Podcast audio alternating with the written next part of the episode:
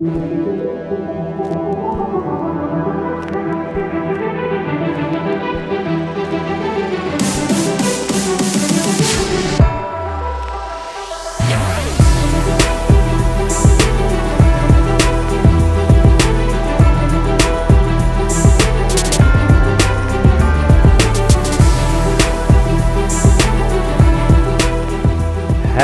Dagge här. Välkommen till Swetec-podden.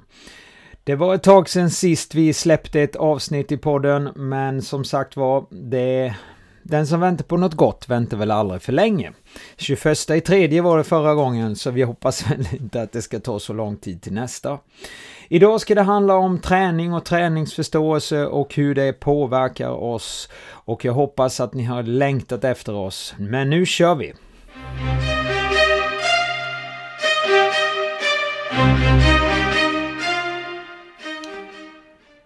Jag skulle vilja ställa en fråga till er lyssnare. Om ni fick möjligheten att skapa en bättre hälsa, en bra vardag och goda hälsoeffekter för framtiden, skulle ni då träna den eh, sortens träning? Ja, det tror jag. Och då pratar jag om functional fitness och crossfit. Själv hittade jag denna träningsformen för lite över ett år sedan. Eh, jag har tränat väldigt många under väldigt många fler år, men att jag hittade inte liksom riktigt fram. Men för ett år sedan, lite över ett år sedan, så hittade jag den här möjligheten. Och som sagt var, nu är jag såld. För att just att få den här helhetstänkandet och en livsstil, om jag uttrycker mig så, så har det gjort att jag mår bättre, jag har blivit starkare och jag tror också att jag får en bättre framtid när det gäller min hälsa. Och när jag nu också har gått lite utbildning inom crossfit-världen så förstår jag också att det bygger ju på evidens och erfarenhet och då blir man ännu mer, ska vi kalla det, såld just i den här träningsformen. Vi tränar ju alltid varierat och det betyder ju att något pass är aldrig sig likt. Vi, vi tränar också i högintensiv träning och det gör ju att vi påverkar det anaeroba systemet. Och det gör ju att vi ökar våran konditionsmöjligheter, vi också bygger styrka och vi förbränner fett. Om man jämför då det med traditionell träning på vanliga gym där man sitter och gör isolerade rörelser, jobbar i lågintensiv träning, så blir det ju mest en tidsfördrivande verksamhet och det påverkar inte oss på samma sätt om man tittar rent fysiologiskt. Så därför så skulle jag ju vilja att fler människor tänkte på att träna för sin vardag och för sin framtid. Så tänk på de här aspekterna nu när vi går vidare i podden.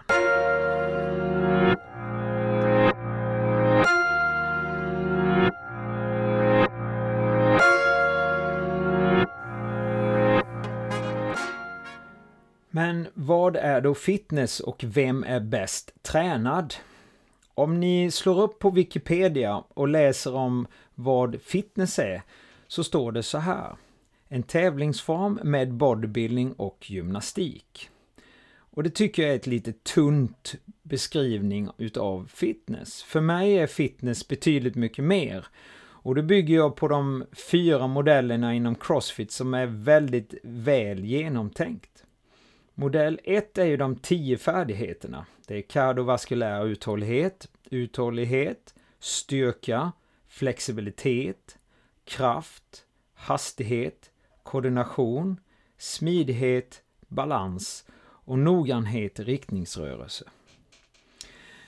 Alla de här tio delarna är ju väldigt viktigt att balansera in i sin träning.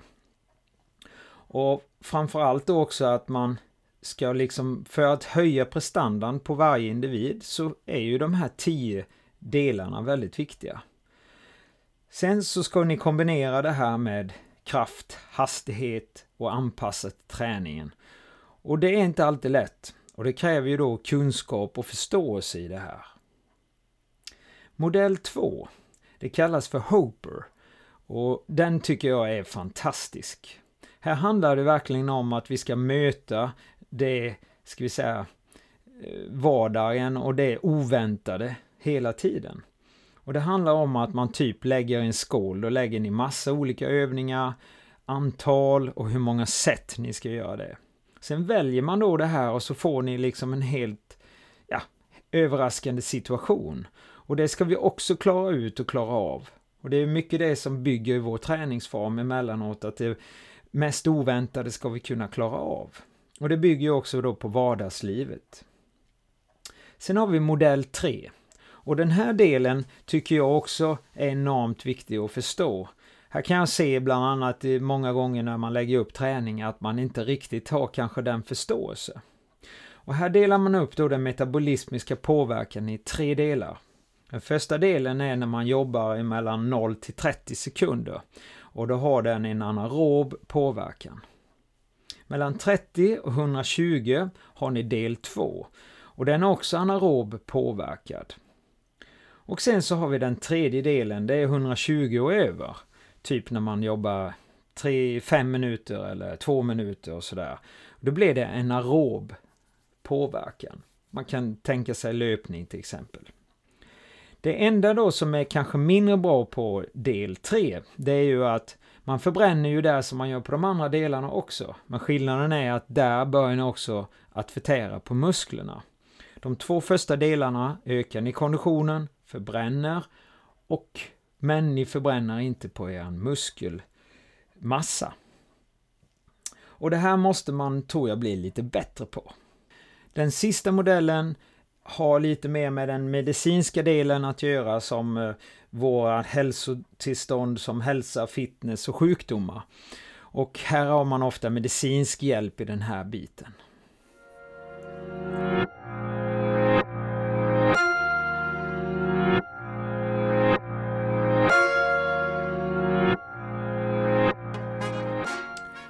Om vi nu ska summera den här delen så är det som så, då säger evidensen och forskningen och logiken att de som tränar anaerob träning, alltså högintensiv varierad träning, blir bättre tränade än de som specialiserar sig och kanske jobbar mer i lågintensiv träning.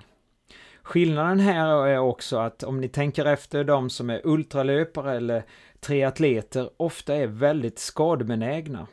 Och det är beroende på att de gör ju samma sak mer eller mindre vid varje träning.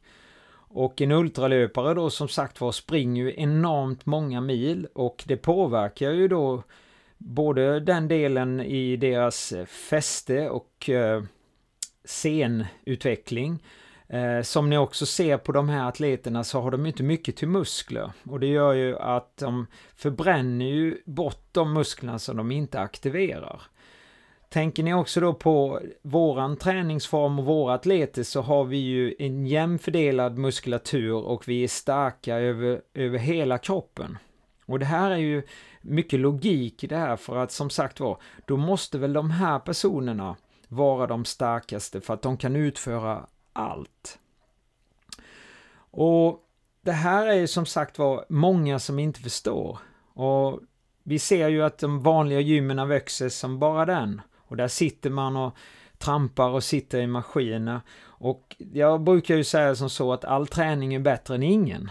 Men här spiller man alldeles för mycket tid och jobbar i lågintensiv träning så påverkan är ju egentligen minimal. Sen finns ju undantag i allting. Eh, den här träningen bygger också på våra modeller. Vi har ju blåa pass till exempel på Swetec och då har vi 0 till 30 som vi pratade om tidigare och vi har de röda passen som är 30 till 120. Så vi får ju in det här i den här metabolismiska påverkan.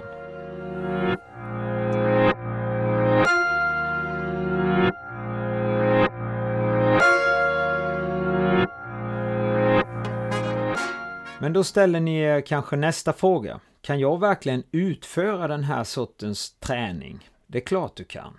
Alla kan. Det här är som med golfen. Alltså det finns låghandikappare och höghandikappare. Alla kan spela tillsammans och det är samma här. Alla kan träna tillsammans. Allting handlar om erfarenhet och utveckling. Så desto mer jag utvecklar mig och desto mer tid jag lägger på det, desto bättre blir jag. Men jag kan ändå träna den för att vi anpassar den efter dig. Lite information. Om ni gillar Swetec-podden så skulle vi uppskatta om ni likade oss på iCast, Podbean, Spotify, Apple, så vi kan se att ni tycker om det vi gör här på, på podcasten. Ni kan också skriva teman och frågor på podden snabela så ska vi besvara dem och ta upp de ämnena här på podden. Och eh, då kanske ni får lite bra tips och andra förutsättningar.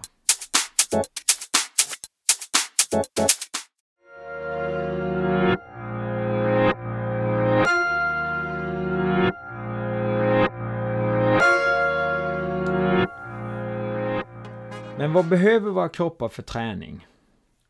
All träning är bättre än ingen alls, så det är bättre att träna någonting än att sitta hemma och inte vara aktiv. Om ni tränar på ett vanligt gym så består det ofta av isolerad rö rörelse och utökad aerob träning. Och det som man tränar ofta där, det är ju att man sitter ner och så gör ni en viss benförlängning. Och Kardioövningarna kanske man gör på ett löpband till exempel och, och springer och sådär. Det är den påverkan man har. Men om man tänker på hur vi tränar så tränar vi ju uteslutande med sammansatta rörelser och väldigt korta och högintensiva kardiovaskulära eh, träningar. Så det påverkar ju vårt centrala system väldigt mycket. Men varför är då den eh, funktionella rörelsen och högintensiven så effektiv? Jo, det är för att mycket av den träningen som har bedrivits inom bland annat crossfiten så har man ju under alla åren tagit upp alla resultat och har stor referensram så man vet ju om att påverkan är så pass bra. Och man har även annan evidens inom forskningen som visar samma sak. Och skillnaden då mot att träna på ett vanligt gym mot funktionell träning också, det är att en vanlig gymträning saknar ju hormonell och neurologisk påverkan ofta. Så att därför så blir det ju inte samma effekt. Så de här hormonella reaktionerna som vi får då i, i funktionell träning påverkar ju oss, bland annat då testosteron, insul, insul, insulinfaktorer och andra mänskliga tillväxthormoner. Och det påverkas inte på samma sätt i den traditionella gymvärlden. Så överlägsenheten är ju stor när det gäller den funktionella rörelsen och det är väl därför som den skenar fram som den gör nu i världen. Det är ju, ja, det är ju det som växer mest. Och det finns ju mycket sundhet i det också. Som jag sagt tidigare så är det ju inte bara själva träningen. Utan det har ju också med vila och framförallt kosten. Och det är den vi ska komma in lite på nu också. För att det bygger nämligen på träningens effekt. Och sömn.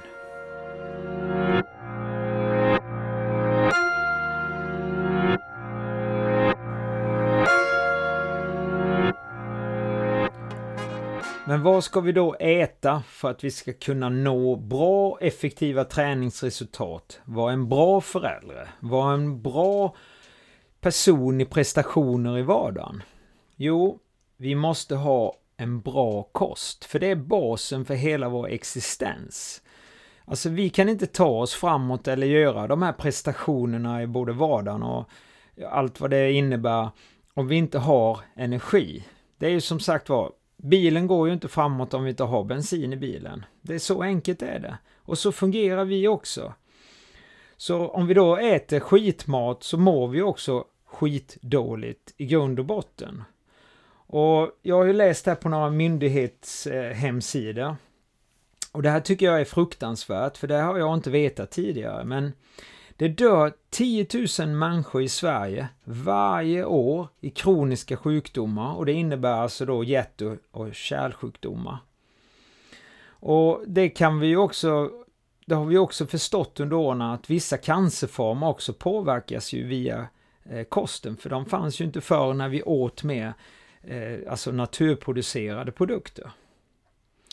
Men en annan del som jag blev lite chockad över också, det är det att varje människa i Sverige, oavsett om det är barn eller vuxen, äter 50 kilo socker om året.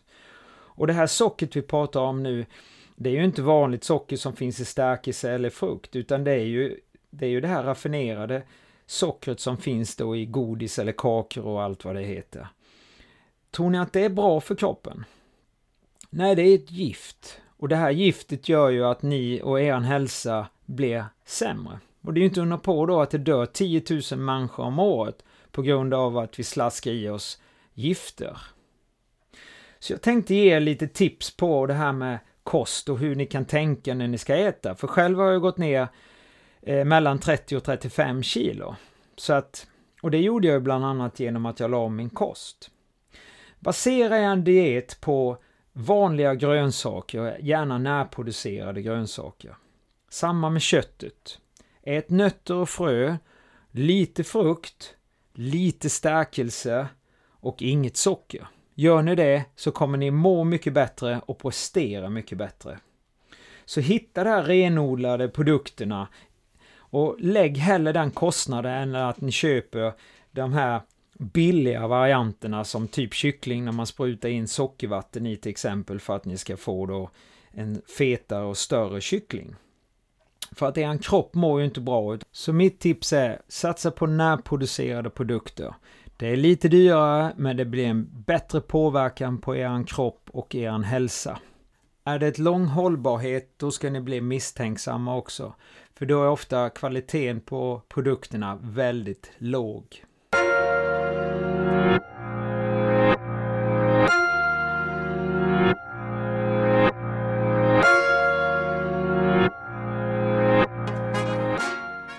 Så som ni förstår så påverkar kosten oss enormt mycket. Jag tycker det är viktigt att man tänker igenom och tar en ståndpunkt om hur man vill kanske må och hur man vill eh, möta framtiden. Och då menar jag att man kanske ska lägga ner det här tänkandet som att man ja, ska unna sig någonting si och så. Utan att man kanske bestämmer sig för att minska ner eller ta bort helt enkelt de högkaloriga produkterna som läsk och godis och öl som också har väldigt mycket i sig och kanske ta in champagnen istället för det har ju betydligt mindre kalorier och eh, mindre socker ofta. Så att det här är ett beslut ni själva ska ta hur ni vill må och hur ni vill få ut mest utav både träning och vardagslivet. Jag tycker personligen att det är enormt viktigt. Jag har gjort en stor förändring i mitt liv och jag är ju själv en kanelbullsälskare som idag inte har ätit en enda kanelbulle på två år. Det är klart att jag kan sakna det men samtidigt så har jag tagit ett beslut att jag vill må bättre och jag vill påverka min hälsa. Och därmed så, så finns det inget bekymmer för mig. Jag har inget sug efter det heller utan som sagt var jag har tagit det och jag lever och jag unnar mig andra saker istället.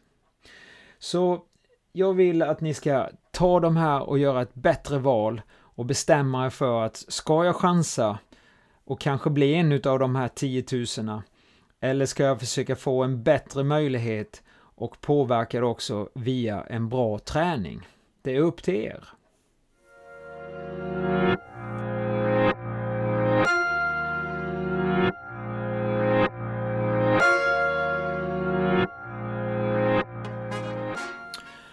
Det var lite angående träning och kost den här gången kanske. Det blir ju inget långt avsnitt, men det är bättre än inget. Och jag hoppas att jag inspirerat er lite grann för att kanske ta ett nästa steg i er utveckling eller träning och kost. Och framförallt att optimera er träning och hitta en bättre träningsform än att sitta i en maskin och bara göra en isolerad rörelse och knappt eh, få en ökad andning heller. Så min rekommendation till er alla där ute, börja träna funktionell träning eller crossfit. Ni tjänar på det, er hälsa och er framtid blir betydligt mycket bättre och framför allt, det är mycket roligare träning och ni är motiverad varje gång ni kommer till träningen. Och att ni också tar med det här med kosten, för kosten som sagt var, vi kan inte köra på diesel om vi har en bensinbil. Jag har själv erfarenheten, jag gjorde det misstaget i juni och det kostade mig nästan 4000 kronor att slanga ut min bil. Och för bilen går helt enkelt inte på diesel, för jag har en bensinare. Och det är samma för er. Så ta tag i det idag, skjut inte till imorgon. Och ja, det var väl lite vad jag hade. det kommer lite nya härliga projekt också här framtiden. Jag håller på att utbilda mig också inom en ny rörelseanalysmodul. Och den ser jag fram emot att kunna prata om i nästa avsnitt utav Swetec-podden. Och fram till dess, ha det gött, vi hörs, hejdå!